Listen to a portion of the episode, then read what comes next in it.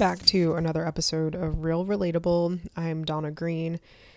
You know, this year has been a hodgepodge of emotions ranging from stressful to happiness to relief to sadness to kind of intermittent tranquility. The entire pandemic and the hot mess we call 2020 has been incredibly trying. But also in the last 10 or 11 months, I've noticed a huge change and in, in stride in my personal growth from divorce at the end of 2019, receiving a promotion at the beginning of 2020, to the power of this pandemic and the constant battle for equality. This year just feels like it has been this distasteful collage of so many bad things that are all brought to light at once. And it feels like this year is kind of like the year of needing to save the world, but how exactly do we save the world? Like, this question alone is daunting. The thought process about where we even begin is even more so. We have Black lives to save, the environment, our children, the economy, hell, even our sanity. It's like we're pulled in so many different directions emotionally, whether that's personal things that you're going through, or global things, or national things, local things, your communities. And it's a lie. Like it, it really is a lot to handle. Um, and it's understandable if you feel overwhelmed. You know, I kind of feel overwhelmed sometimes because it's important to me to to speak up and use my voice and do what I can. Um, but that doesn't mean that we stop because it gets hard or because we're, you know, quote unquote tired of hearing it. You know, we've talked about it before on the podcast that that's a very, you know, privileged place to be just to be able to turn something off because you don't want to hear it or you don't want to see it. But the issues that we're facing in this world should be all of our issues to help combat we have to keep fighting for equality and justice across the board. And, you know, let's be clear um, most things aren't mutually exclusive. You know, I think that there's this sense of mutual exclusivity with the Black Lives Matter movement and that quote unquote being anti police. Um, but it's not. And it, we can be multifaceted in the things that we care about and the things that we speak about, and one doesn't always negate the other. We can, should, and need to be outraged at the murder of Cannon Hinnant a couple weeks ago. It was absolutely horrific. You know, as a human and as a parent, I can't even fathom someone doing harm onto or moreover taking the life of a child. In comparing Cannon Hinnant's murder to the murder of George Floyd or Breonna Taylor is a disservice to all of these victims' lives and these unconscionable actions that ended their lives. Cannon's murder doesn't stop me from saying Black Lives Matter because he was killed by a black man. His murder shouldn't be compared or used as a way to discredit the movement. Cannon was only five years old. He should not have been killed. We can say Black Lives Matter and take action to create necessary change for equality. In the same breath, we can acknowledge and want better for communities and people who have been forcibly held back and result to being a product of their environment. These aren't mutually exclusive. We can also care for police who are lost in the line of fire on the job.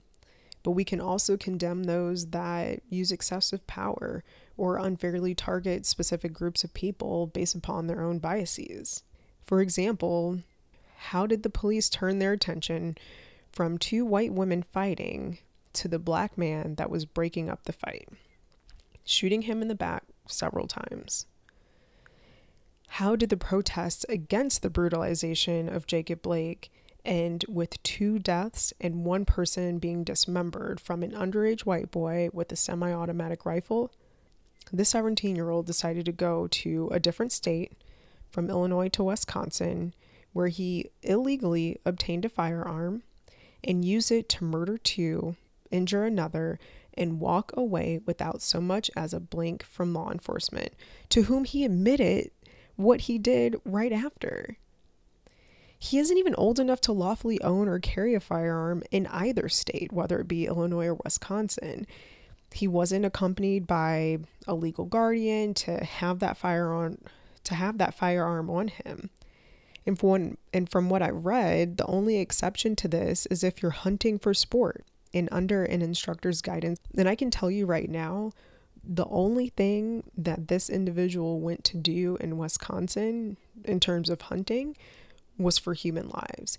He knew, he had to have known, going from Illinois to Wisconsin to quote unquote protect said businesses. I don't think he was doing that. I think that he legitimately went there for a purpose to go human hunting. And it's disgusting. If him walking around with this rifle, again, underage and not under supervision of someone who was legally responsible for him, if that's not a premier example of white privilege, I I don't know what else could be. For those against the Black Lives Matter movement or seek to discredit the movement, when are you going to believe us? We can literally talk, march, and protest until we are purple in the face, yet it feels like some will never get it. And it's it's crazy to me because the amount of energy and willful ignorance to the movement is incredibly disheartening. Or maybe, let's say, you know, movement aside, there are an incredible, innumerable number of examples of the injustice that black and brown people experience. Innumerable, everywhere you can look it up, you can listen to personal accounts. There are so many different avenues that are available to you if you are against or if you don't see the issues that we face, but you won't take the time to look it up. I'm going to quote uh, Reverend Dr. Ron Bell. I feel that what he says summarizes those against the movement, and this should, I feel like this should do it. I think you were so busy looking for a riot that you missed the gathering of the grieving. I think you were so busy looking for looters that you missed the lament and heartbreak of a community. I think you were so busy looking for trouble that you missed the tragedy of systemic racialized trauma on the bodies of black and brown people. Tonight, tomorrow, and even the next day, I beg of you, look again. Look again. And it's hard when we see social media full of all of these polarizing opinions presented as facts or for people that you considered maybe friends or family that repost these things and it makes you question your relationship or understanding. And the beauty of social media is that you can choose who and what you follow, what businesses, what organizations, what people. And if the content that they bring doesn't serve you or gives you ill feelings or is full of hate, you can unfollow them. You can mute them. You can do whatever you need to to get away from that kind of energy. I mean, I guess this could go both ways if you're, you know, you've got someone who's so against racial and human rights um, and they don't want to see anything about human rights or the racial inequalities in our country that's that's pretty sad. But my point is, um, I don't think that racial equality is negative energy by any means. But, you know, if you see that kind of negative energy, if you don't want to follow it, you don't have to. I think we should go along with the people and um, the accounts that help to uplift or, you know, to bring substance to our lives. If you haven't heard at this point. Um, this is incredibly sad. And what a week. What a year. But Chadwick Boseman, possibly most well known for his role in Black Panther as King T'Challa, passed away August 28th after a four year battle with colon cancer. This movie, his role in this and several other movies were incredible and iconic for so many reasons. A big one being the impact on the black community. Um, when Black Panther came out and um, several other movies that feature predominantly black a predominantly black cast, this is huge for us. I've said it before and I need you to let this sink in with you. When you see people who look like you in roles or career fields you aspire to be in or don't know you could be in, this is the purpose of representation. Chadwick, we applaud and will continue to applaud the work you've done for decades to come. You have helped pave the way for so many and continue to do so as your legacy if you haven't seen, you know, some of the um, videos that people have posted, namely, um, there's one with Jimmy Fallon. and Chadwick Boseman, um, where there are individuals coming up to talk to like the poster or you know those large um, movie display kind of uh, digital screens or hard screens of uh, Black Panther, and people just just relaying their sentiments of what a beautiful job Chadwick did and what it means to them. And these are, you know, people uh, across the board of different backgrounds um, and different takeaways that they got from the movie. And it was beautiful to see the way that it touched Chadwick and being able to be an inspiration for so many people. And what's crazy about all this, too, is that none of us knew that he was battling cancer for the last four years. I mean, that is incredible work to do to to battle cancer between chemo treatments, you know, all of these things and put out such iconic movies. That's that's insane and it's such a, a beautiful way to live to your fullest potential and, you know, have something be greater than yourself. Um, I'm not saying, you know, I'm not saying this is exactly how he felt or anything like that, but to me, making those movies, being those characters, being someone that people can look up to maybe was more important than disclosing his his illness. And he did it. He absolutely did it. And that's similar to what I've been striving to do in my life in the last, I'd say probably two years. At the end of the day, I want to feel like I'm making a difference in this world in whatever way I can. I want to, and I and maybe feel a sense of obligation to do so um, because this world needs people to use their voices and create change. There's no way I can just sit back and allow things to unfold without saying anything or speaking up. And sometimes I grapple with myself of like what pays my bills but doesn't pay my soul. Um, and it can feel very trite to work in this corporate world, you know, selling for selling a product, I guess, that feels so insignificant. And it's a battle to remind myself, you know, what I do career wise doesn't define me. And one day it'll be my passions that simultaneously fuel my soul and pay my bills. But you know, while right now I'm not there, um, that's a place that I aspire to be. And I need to become more intentional about taking steps and doing so.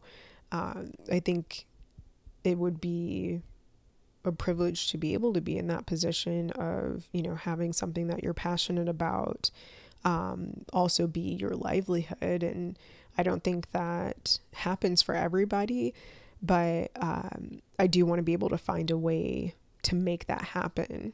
And I know that responsibility falls on me. And so I am, you know, trying to do better all the time to maybe, you know, take more away from like the podcasts that I listen to, um, you know, the inspirational ones or even, you know, kind of the more fun ones because there's always these like nuggets of what you can do better, how you can do better, maybe, you know, taking small examples from other people and seeing how you can incorporate that into your life and to elevate yourself to whatever place that you want to be. So, I kind of want to do a little bit of a rewind to reference back to an episode that I did at the end of 2019. It was basically kind of coming out and um, maybe setting things straight or just delicately anyway about my divorce at the end of last year and where my therapist kind of challenged me to you know establish or understand more about who I am and who I want to be and so I went back um, to that episode, which I'll play here in just a second. But I also took the time last night to drop these down, and so I can compare where I was and um, where I am now, or you know, kind of what I where I think I'm, I am now, um, or where I feel I am now. And if you didn't listen to that episode, go back and listen to um, the last one of 2019. It's called Real Life Happens. And so this might make a little bit more sense. But um, I'm going to play that clip here for you right now.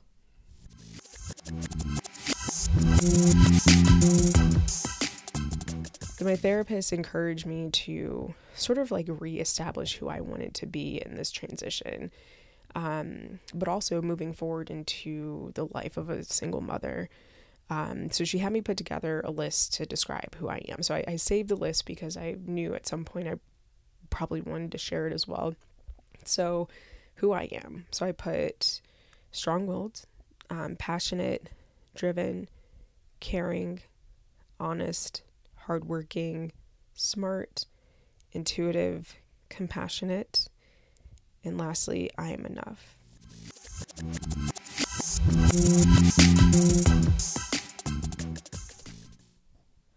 I appreciate being able to kind of reference back to that time when it was, man, it was such a difficult time for me um, to where I am now and a very different space. Again, you know, happier, healthier than I have been in a long time. Um, but I wanted to go back to it too, just to kind of see where I'm at um, in terms of who I want to be and, and if I've upheld those things and of all times for who I really am to be tested and you know show true. I feel like the pandemic has been able to do that in the worst but best possible way.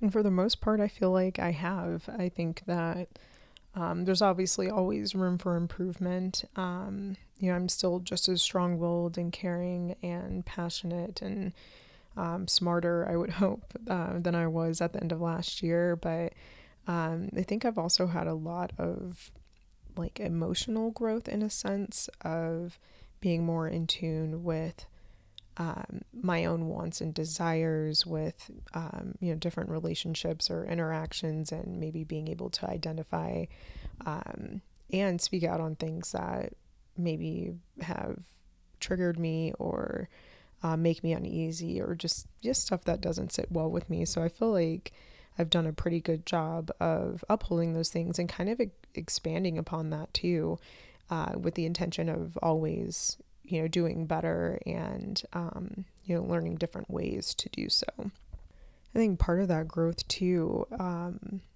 more recently, just during like the time right now when everything is just so heightened, um, this sense of anxiety or um, you know this this unrest in the country but i feel like i've especially you know had a tug of war with my emotions as you know when all of the protests began in may and june um, the company that i work for they issued a statement you know pledged for continued diversity and inclusion and improving on um, you know the current state of the diversity inclusion in the company and now I'm just kind of curious to see what has been done the last three months.